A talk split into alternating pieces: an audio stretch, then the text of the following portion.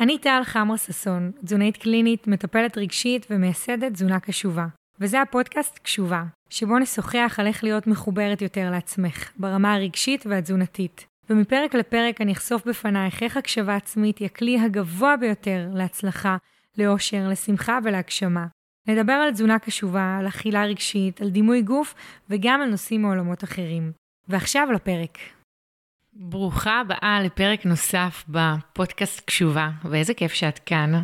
היום אנחנו הולכות לדבר על המדריך השלם לאיך אני יכולה לאכול בצורה שהיא קשובה, בעצם מהי התזונה הקשובה שלי בתקופות שהן עמוסות. כשאני חשבתי על הפרק הזה, חשבתי קודם כל גם עליי. אני uh, תכף ארבעה חודשים אחרי לידה, בזמן שאני מקליטה לך את הפרק, ומן הסתם התקופה היא מאתגרת, נכנס ילד חדש לבית, uh, יש לי בת uh, בכורה. והדברים עמוסים, יש, יש המון אתגרים, וגם אתגרים שלא צפינו אותם בעצם, לא בהכרח קשור רק על הלל שנולד, סבתא שלי שנפטרה לפני חודשיים, אה, כל מיני דברים ש, שקורים מעצם החיים, גם אה, דברים שהם אה, חדשים ומשמחים וגם דברים אחרים. ו... החלטתי שנביא את הפודקאסט הזה לא בהכרח אם אני אחרי הלידה, אלא לתקופות שהן מאתגרות אותנו, לתקופות שאנחנו מרגישות שעמוס לנו יותר, עמוס לנו יותר בחיים, עמוס לי יותר רגשית. והרבה פעמים מה שקורה, ואם את מקשיבה לי אז כנראה שתתחברי למה שאני אגיד, אנחנו יכולות להרגיש איזושהי חוויה שפתאום הכל כזה משתבש מול האכילה, שאני לא מצליחה למצוא את עצמי, שאני לא מצליחה לאכול בצורה שהיא מזינה, ואז נכנסת האכילה הרגשית והתחושה הזאת של כבר יאללה, מה זה משנה, אני גם ככה לא מצליחה לאכול את ארוחת הבוקר שאני בדרך כלל אוכנת, או אני לא מסוגלת, אה, או לא, אין לי מספיק זמן להשקיע בארוחת הצהריים, או להכין אותה, אז כבר כאילו כלום לא משנה, ואז נכנסת לאכילה הרגשית, ומעגל של חוסר ביטחון, ותחושות שאני נראית לא טוב, וכל הפיכסה הזה.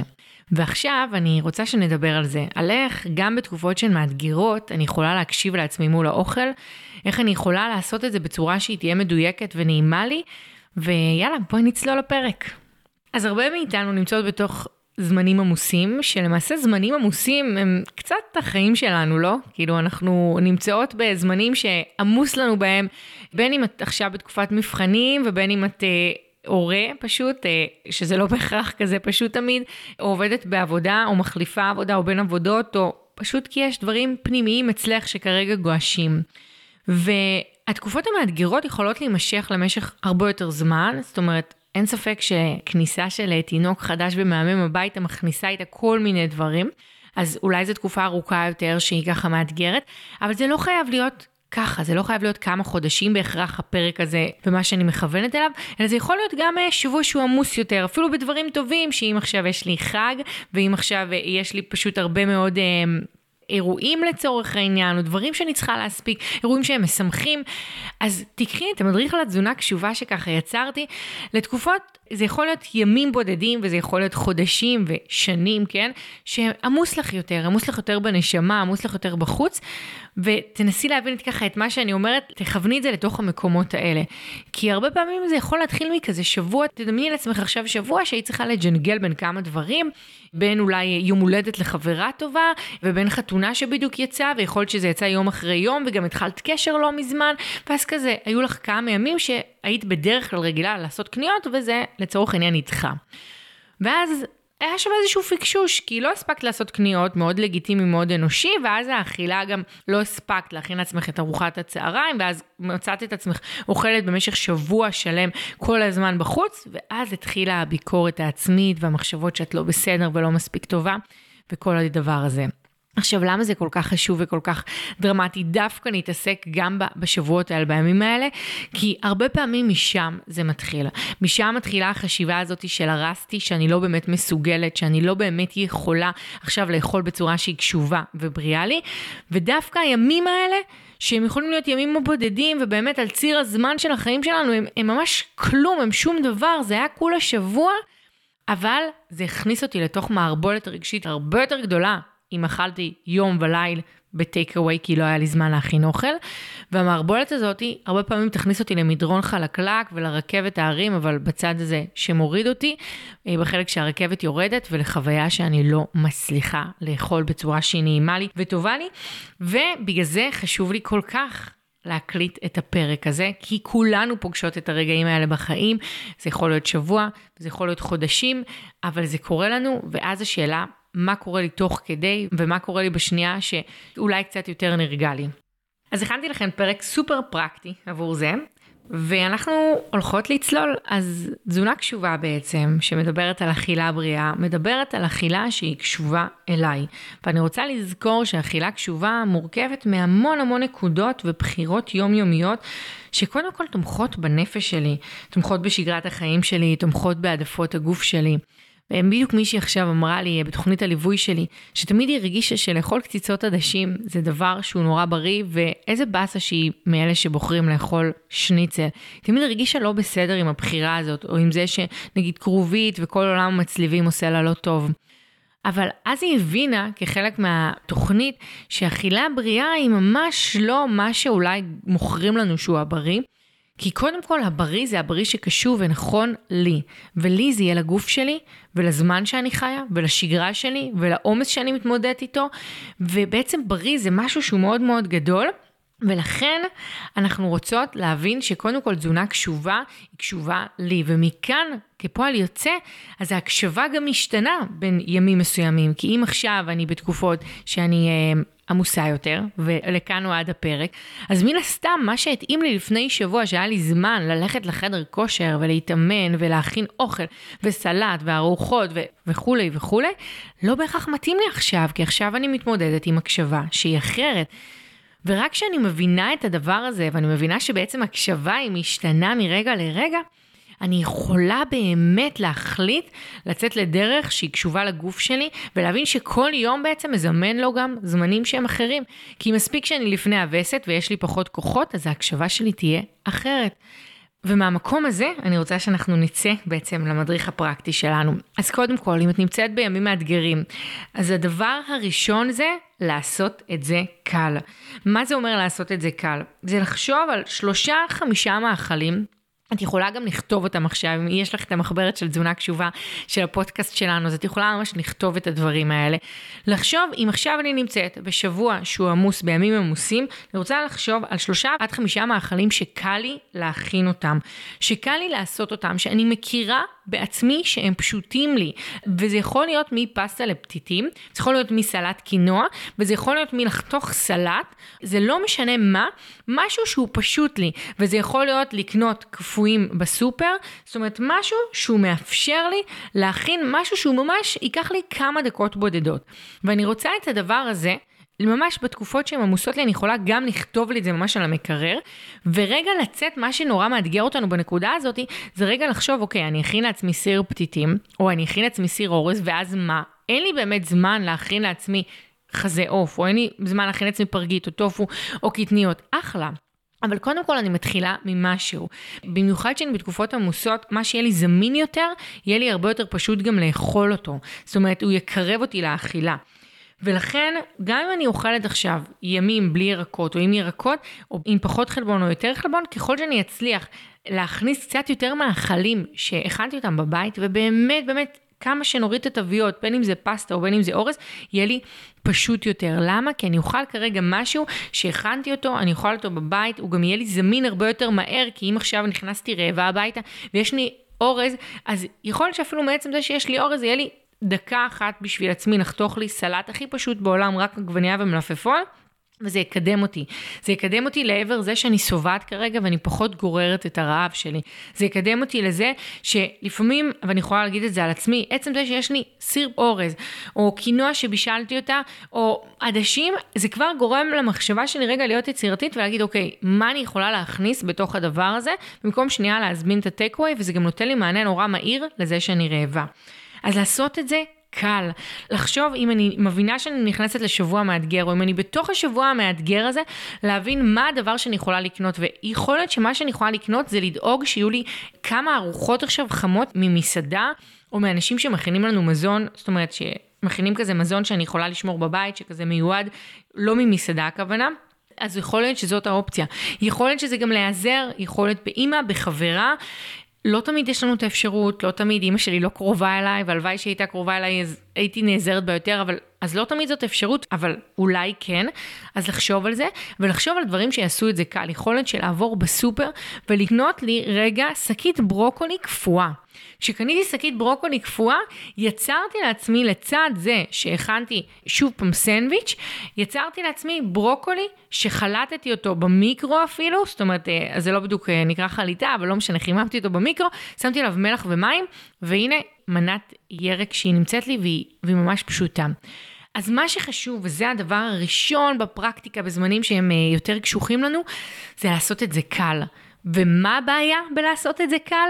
הראש שלנו, הראש שלנו הביקורתי שאומר שזה לא מספיק. אם היה יעזור ברוקולי, אם כל היום אני אוכלת לחם, בטח שזה יעזור. זה יעזור לי לסבוע יותר, זה יעזור לי להרגיש מסופקת יותר מהארוחה. זה יעזור לי לעשות שנייה משהו שהוא אה, לא מתוך חשיבה של הכל או כלום. אז לעשות את זה קל, וגם סנדוויצ'ים שאנחנו נוטות לחשוב מה זה לאכול עוד יום ועוד יום סנדוויצ'ים וכדומה, ככל שתכיני לעצמך אוכל שהוא אוכל שנעים לך וטוב לך ומשביע אותך, ואם סנדוויץ' כרגע זה הדבר שהכי זמין לך, תעשי את זה. ו... ככל שאני גם אשלים עם זה, שזה כרגע תקופתי, זה לא לכל החיים, זה לא, זה גם לפעמים מדובר על שבוע בלבד או על יומיים בלבד, אבל בצעדים הקטנים, בבייבי סטפס, שאני אכין לעצמי, שיש לי את השנייה הזאתי, ויש לי שלושה, חמישה מאכלים שקל לי להכין אותם, אז אני מתבוננת במה קל לי להכין, משהו שלרוב יש לי בבית, בין אם זה עדשים נגיד, שזה משהו, חומר גלם שהוא יבש, או יש לי פרגית במקרר, אז אני מוציאה אותה ויכולה להכין לי אותה. או אפילו רק להפשיר אותה, זאת אומרת, אני עושה איזשהו baby steps כזה, שמקדמים אותי ומעלים את הסיכוי שאני אוכל בבית. ואני ממש לא נגד לאכול בחוץ, וגם אמרתי שלעשות את זה קל זה גם להזמין במסעדה, אבל ככל שאני אצליח רגע לחשוב על זה מראש, זאת אומרת שאני מזמינה עכשיו מראש ממסעדה, ואני מבינה שלא יהיה לי גם זמן לארוחת ערב, אז אני אזמין ממנה גם וגם, זה עוד משהו שמקדם אותי. זאת אומרת, בין אם האוכל שבמקרר שלי הגיע כי אני הכנתי אותו, או המסעדה הכינה אותו, אבל ככל שאני עושה את זה עם החלטה שהיא איזושהי התארגנות קטנה מראש, אני מקדמת את הדברים, וזאת המטרה שלנו. ככה הרבה יותר קל לי, האוכל זמין לי יותר, אני פחות מגיעה כשאני רעבה מאוד, יש לי משהו שאני יכולה לפתוח את המקרר ולאכול ולשבוע ממנו, ואז זה נותן לי תחושה גם שאני יותר קשובה ואסופה בתוך היומיום מול האכילה שלי. הדבר הנוסף והבא זה להוריד את ה craving של אחר הצהריים והערב. איך אני יכולה להוריד את ה craving הזה? יכול להיות שאת מזדהה עם התחושות האלה. שהרבה פעמים בתוך זמנים דווקא מאתגרים, יש לי תחושה מאוד גדולה של רצון עז למתוק ולפחמימות באחר הצהריים והערב. וזה קצת קשור בעצם למה שאמרתי לך מקודם. כי אנחנו בזמנים מאתגרים, לרוב האכילה שלי גם תהיה לא מספקת, כי היא תהיה יותר על הדרך והיא תהיה מהירה. וגם אם פיניתי לעצמי זמן, אז יכול להיות שאני כזה טרודה בדברים וכל מיני דברים כזה, גם אם ישבתי לאכול לא באמת נחתי באכילה. וגם יכול להיות שלא אכלתי מספיק, כי הייתי עכשיו באיזשהו עומס, או לא אכלתי את האוכל שבדיוק משביע אותי, או אכלתי מעט מדי, וכל הדברים האלה מייצרים לי craving יותר גדול בשעות אחר הצהריים והערב. ולכן, מה שחשוב לי להבין, זה שככל שאני אצליח לפנות לי ברגעים היותר מאתגרים איזשהו זמן, שהוא יהיה זמן רגע לאכילה שלי, זמן שאני גם אם זה לא הזמן האידיאלי, אוקיי? ברור שלשבת לאכול זה הדבר הכי אידיאלי, ואני יכולה להגיד שיש הרבה פעמים, בטח בחודשים האחרונים, שעמדתי ואכלתי. אבל גם בתוך העמידה הזאת, ניסיתי רגע להיות קשובה. זאת אומרת, ניסיתי להגיד, זה לא הכל או כלום. נכון שעכשיו אני מרדימה את הלל במנסה, ואני אוכלת עכשיו לחם עם חמת בוטנים נניח, אבל אני אנסה רגע לא להיות גם בטלפון, אני אנסה רגע כאילו להנמיך לעצמי גירויים. אז אכלתי בעמידה, אבל ניסיתי לנכוח כמה שיותר. למה זה כל כך חשוב? כי ככל שאני נוכחת באכילה שלי, אני יותר מסופקת וגם אני יותר רגועה. תחשבו כמה זה מלחיץ, במיוחד בתקופה שהיא לחוצה, להיות עם הטלפון שלנו ולהיות עם הטלוויזיה ולהיות עם כל כך הרבה רעשי רקע שגם ככה הפנים כל כך מוצף. ואז האכילה כאילו לא הייתה, לא הרגשתי אותה. וזה יכול לייצר הרבה מאוד את הצורך אחרי זה, אחר הצהריים, לנשנש עוד ולאכול ולפצות בעצם על האכילה הזאת. אז אני רוצה לעשות את זה, אני רוצה כמה שיותר... להיות מסופקת מהאכילה ביום יום שלי, במה שאפשר, בין אם זה אפילו לקחת שתי נשימות רגע, אם אני ביום עמוס ויום לחוץ, ממש לנשום רגע, לנשום ולהתחיל לאכול שתי נשימות. זה לוקח אולי עשר שניות, שתי נשימות בעצם באיזושהי מוכוונות לעשות את הדבר, במוכוונות לנשום, ואז ככה אני יכולה להיות הרבה יותר נוכחת באכילה. דבר נוסף זה באמת לנסות לשים לב שאני אוכלת במהלך הבוקר והצהריים. כי בגלל שאני עמוסה, אני עשויה לא לשים לב או להגיד, טוב, אני לא כל כך רעבה, או אני, אני אוכל כזה דברים בקטנה, ואם אני אוכלת בקטנה, מה שנקרא, אז זה מייצר אכילה הרבה יותר גדולה. ורצון לפחמימות נטו מבחינה פיזיולוגית במהלך אחר הצהריים שלי. ולכן חשוב שאני אוכל ארוחה שהיא משביעה אותי וזה מתקשר לחלק הראשון שלנו. ארוחה שמשביעה אותי ולעשות את זה קל. אז ארוחה שמשביעה אותי יהיה להזמין עכשיו פלאפל, אני אזמין פלאפל, להזמין טקווי, סבבה. ללכת לאכול אצל אימא, מדהים. להכין לעצמי פתיתים ושניצל תירס, כי זה מה שמשביע אותי, מעולה. זאת אומרת, עדיף לי לבחור בחירות.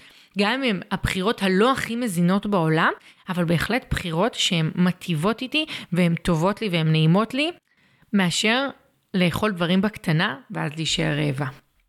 החלק השלישי שאנחנו עוסקות בו בפרקטיקה לתזונה קשובה בתוך uh, זמנים שהם עמוסים, זה לקבל את האכילה הרגשית שלי. וזה וואחד חלק, ואני חושבת שזה החלק הכי הכי משמעותי. ורגע תהיי בפוקוס עם מה שאת עושה עכשיו בזמן שאת מקשיבה לי לפודקאסט, כי יש לי באמת את המשפט שאני כל הזמן גם אומרת אותו בתוכניות ליווי שלי. יש הבדל בין אכילה רגשית רגעית לבין אכילה רגשית גדולה שמתעצמת לבין התקפי אכילה. אכילה רגשית רגעית היא הקטע הזה. אתמול חזרתי מאימון, ווואי, היה כאוס כזה בבית, ו- ו- וגפן בכתה, והלל, והיה כזה לא כל כך מוצלח. ברגעים האלה בערב, בסוף זה יסתדר, אבל... ואז אה, הבראוניז, הטעימים שהכנתי פשוט היו, והייתי רעבה. ממש ממש רעבה, הרגשתי איך אני רעבה, ואני ממש רוצה זמן לאכול, אבל לא היה לי, פשוט לא היה לי זמן. וראיתי את הבראוניז ואמרתי, יאללה, אני, אני פשוט אוכל אותם. אז אכלתי אותם, אכלתי אותם בעמידה, תוך כדי שאני מקלחת את גפן, תוך כדי כזה מלא דברים. וזה לגמרי סוג של אכילה רגשית. כאילו, זה היה חד משמעית אכילה רגשית שמגיעה גם מתוך מקום פיזיולוגי, אבל דן שלפני 13 שנה הייתה מסתכלת על הסיטואציה הזאת ואומרת לעצמה, וואו, מה עשית עכשיו? זה רגע לפני ארוחת ערב, מה הקשר לאכול עכשיו בראונזים, בעמידה, על הדרך? אבל קודם כל, גם כשהם היו על הדרך עדיין הצלחתי להכניס בהם איזושהי בחירה. לגמרי בחרתי לאכול אותם, היו לי טעימים, הצלחתי גם ליהנות מהם, ברור ש, שיש סיטואציות שאפשר ליהנות ולהיות מרוכזת מהם יותר, אבל, אבל לגמרי הייתי נוכחת באכילה, ונוכחת גם בהקשבה למה שהבית צריך כרגע, ולמה שהחיים שלי כרגע צריכים. ובעצם הייתי בתוך מקום של קבלה של הסיטואציה, קבלה שזאת לא האכילה הכי מזינה ומטיבה בעולם, אבל היא מטיבה לי כרגע, ואני באמת בוחרת לאכול אותה. ואז לא היה לי אחרי זה רגשות אשם, אני עכשיו כזה מדברת בפרק ו- וזה עלה לי, אפילו לא, לא כתבתי לעצמי, נשתף אתכן בזה. ומה אני מנסה לספר לכן? זה היה, זה עבר, זה לא נגרר לשום דבר, זה, זה פשוט, פשוט היה. וזה אפילו השביע אותי קצת. וזה סגר לי את הפינה באותם רגעים. מה שאני מנסה לומר זה שאכילה רגשית היא דבר טבעי, היא קורית לכולנו. זאת אומרת, זה לא בהכרח אכילה רגשית שעכשיו היא, היא גם נורא דרמטית או בהכרח קרה. אתמול לא בהכרח אכלתי איזשהו רגש, אלא הייתי רעבה וזה הדבר הזמין שהיה לי. וזה יכל היה להיגרר לאיזושהי אכילה רגשית אם הייתי מפרשנת את זה במקום שהוא אחר. מפרשת את זה, או לא בטוחה שיש מילה שנקראת מפרשנת, אבל אם הייתי מפרשת את הסיטואציה. למקום שהוא אחר.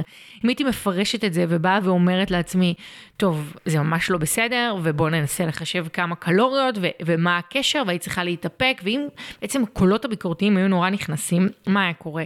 הייתי ממשיכה לאכול, ממשיכה לאכול בצורה שהיא כבר לא קשובה ולא נעימה, והולכת לישון עם חוויה מפוצצת, ויכול להיות שהיא גם לא נרדמת מרוב שאכלתי. אז זה לא היה. כי הצלחתי להבין ולקבל את הסיטואציה הפחות מיטיבה שהייתה, וזה מה שקורה לנו בהרבה פעמים בתוך אכילה רגשית. יכול להיות שאפילו גם לא היינו רעבות, אבל פתאום חברה מציעה לנו עוגה, או פתאום הייתי בבית קפה, פתאום אני בערב חג ומציעים לי, ואני לא כל כך שמה לב, כי אני כרגע באיזושהי הסחת דעת, או אני שמה לב וקפץ הפומו לביקור, או, או אני קצת עצובה ואני חושבת שזה ינחם אותי, או אני לא מזהה שאני רעבה ואז אני מתחילה לאכול ואוכלת הרבה. המון סיטואציות שאני יכולה לדבר עליהם מפה עד, באמת, עד מחר. ואז אכלתי. אכלתי משהו שבאותו רגע הבנתי, וואי, זה היה קצת מיותר. זה היה, יכולתי לבחור משהו אחר. אוקיי, באסה. מבאס. נכון, מבאס. כאילו, זה כמו שלפעמים אנחנו יכולות להרים את הקול על בן הזוג, או להגיד משפט ש... למה אמרתי אותו?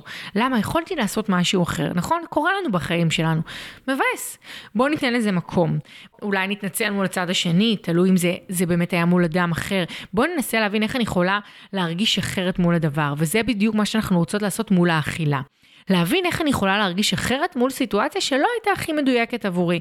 זה מה שאנחנו רוצות לעשות באכילה רגשית רגעית, ולהבין שהיא תקרה, ובטח ובטח בסיטואציות ובזמנים שהם יותר עמוסים, שיש לנו פחות מרווח נשימה לעצמנו ויותר כאוס בראש. וזה יכול להיות שהבחוץ הוא לא בהכרח עמוס, אבל בפנים, בתוך הנשמה שלי עמוס כרגע, מן הסתם תקפוץ האכילה הרגשית. וכשאני אצליח להיות בקבלה של האכילה הרגשית, והרבה פחות בתוך הלקאה, אז האכילה הרגשית תישאר כמו אכילה רגשית רגעית.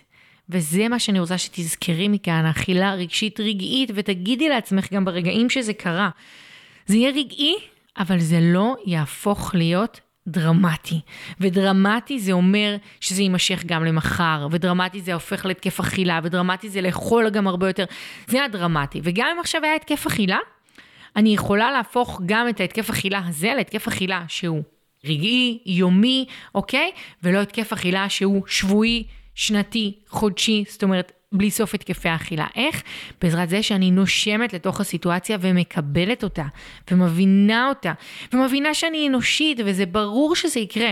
וגם אם רגע נתבונן על עצמנו, או אפילו נצא רגע מעצמנו ונחשוב על אנשים אחרים, ברור הרי שנחווה אכילה רגשית, נכון? ברור שמדי פעם יהיה סיטואציה שנהיה קצת פחות בזון קשוב. זה גם הכי קשוב שיש. אז בטח ובטח בסיטואציה שיותר קשה לי, יותר מאתגר לי, הגיוני שזה יהיה. אז לקבל את זה, תזכרי אכילה רגשית רגעית למול אכילה רגשית שהיא דרמטית וגדולה יותר. החלק הרביעי, ונשאר לנו בעצם עוד שני חלקים, חלק רביעי וחלק חמישי, החלק הרביעי זה להפסיק להתקמצן על מה שאנחנו אוכלות ולסבוע. במיוחד בתקופות שהן עמוסות, כדאי לי בהזדמנויות שיש לי לאכול, לסבוע מהם. עכשיו, זה, זה משהו שאני אמליץ אותו בכללי, לא קשור רק לתזונה קשובה בתוך אה, זמנים שאני עמוסה ושככה מאתגר לי, אבל במיוחד בזמנים האלה. זאת אומרת, בזמנים שאני מזהה שיש לי פחות זמן, פחות זמן לעצמי, פחות זמן לאכול, חשוב ממש ממש להשתדל כשיש לי זמן לסבוע ולראות שאני באמת שבעה. כי יש סיטואציות אחרות, ביום יום שלי הכוונה, שיש לי בהם יותר זמן ויש לי יותר זמן לעצמי ויותר מרווחי נשימה, אז יכול להיות שגם אם לא שבעתי לגמרי, אז אני יודעת שבסדר, אכלתי עכשיו, אבל עוד שעה, שעתיים אני יכולה לאכול שוב וגם זמין לי וגם יש לי זמן להכין לעצמי אוכל שישביע אותי וכדומה.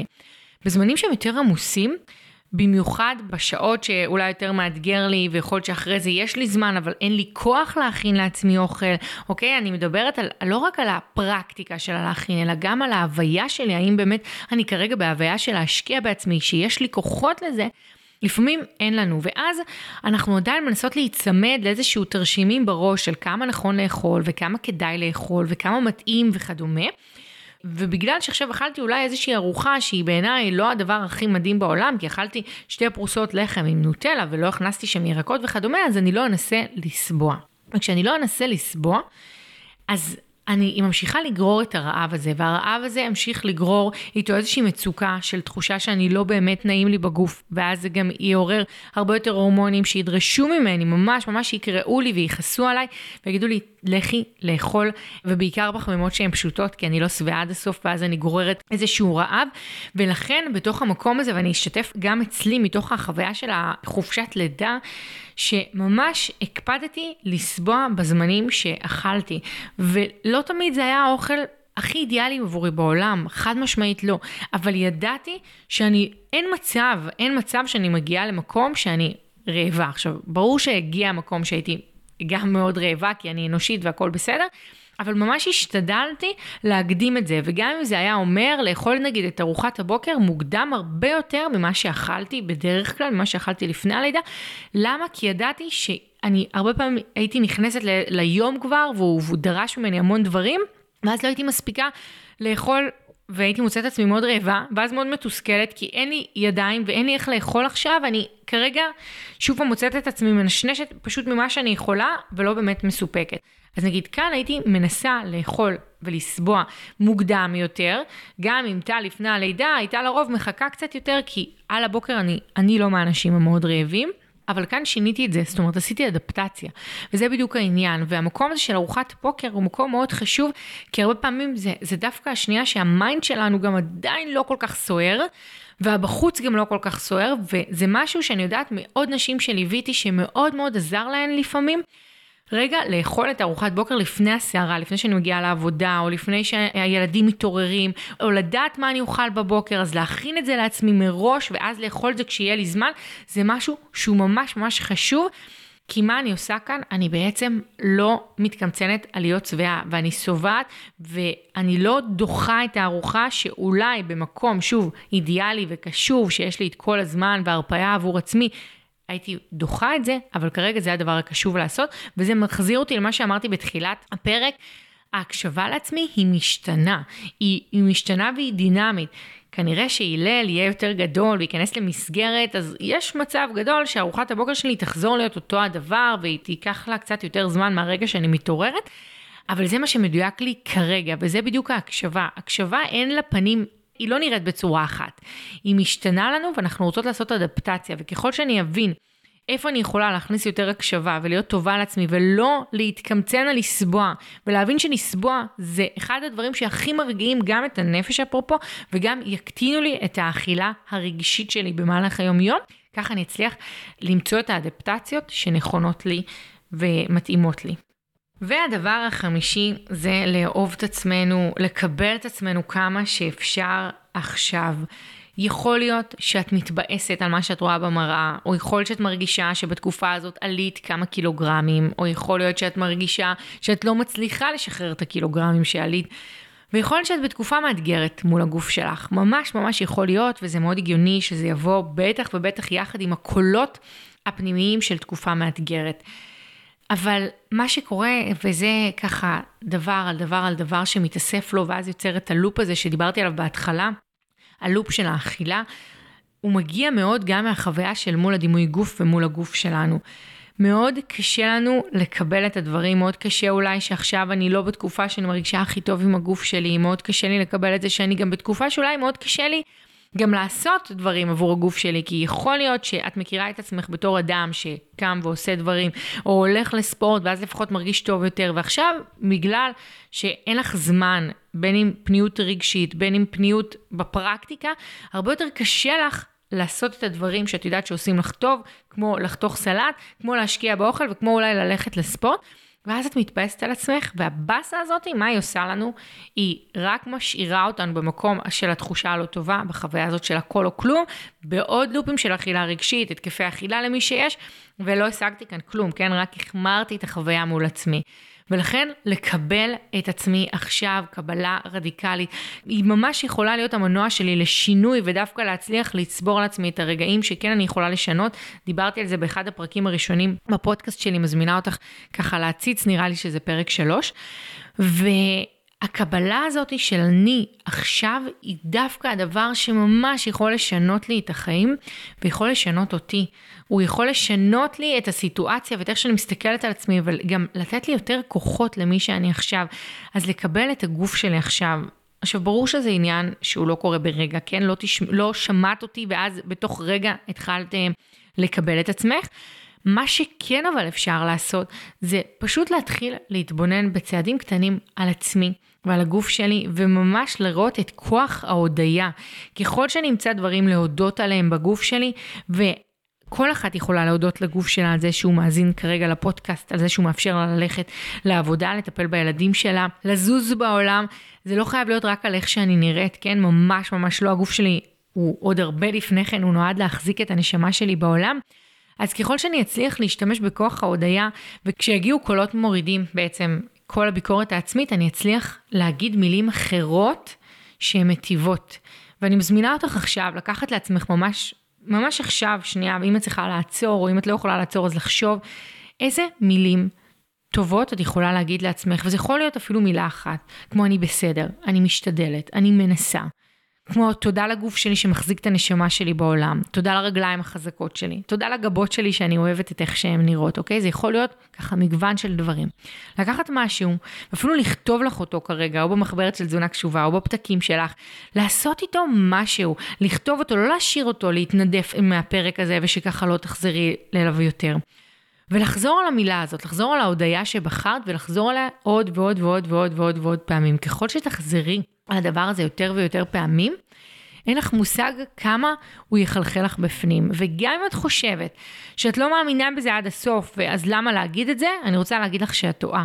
כי מחקרים מראים את זה שככל שאנחנו נגיד דברים, וזה בדיוק הכוח החזק מאוד של מנטרה ושל הדיבור העצמי שלנו, ככל שתחזרי על הדבר עוד ועוד ועוד, נגיד על המילה שאת מנסה, שאת מודה לגוף שלך על דברים כאלה לצורך העניין, מה שיקרה זה שהראש שלך ישמע, והראש שהוא בעצם הביקורת הנורא נורא גדולה, יבין וירגיע את הביקורת. ולמה אנחנו רוצות להרגיע את הביקורת? כי זאת הדרך הכי הכי טובה שלנו, ובעצם היחידה שלנו לייצר שינוי. תהיה פחות ביקורת, יהיה לנו יותר הזדמנויות. תזכרי את זה, פחות ביקורת מולידה יותר הזדמנויות.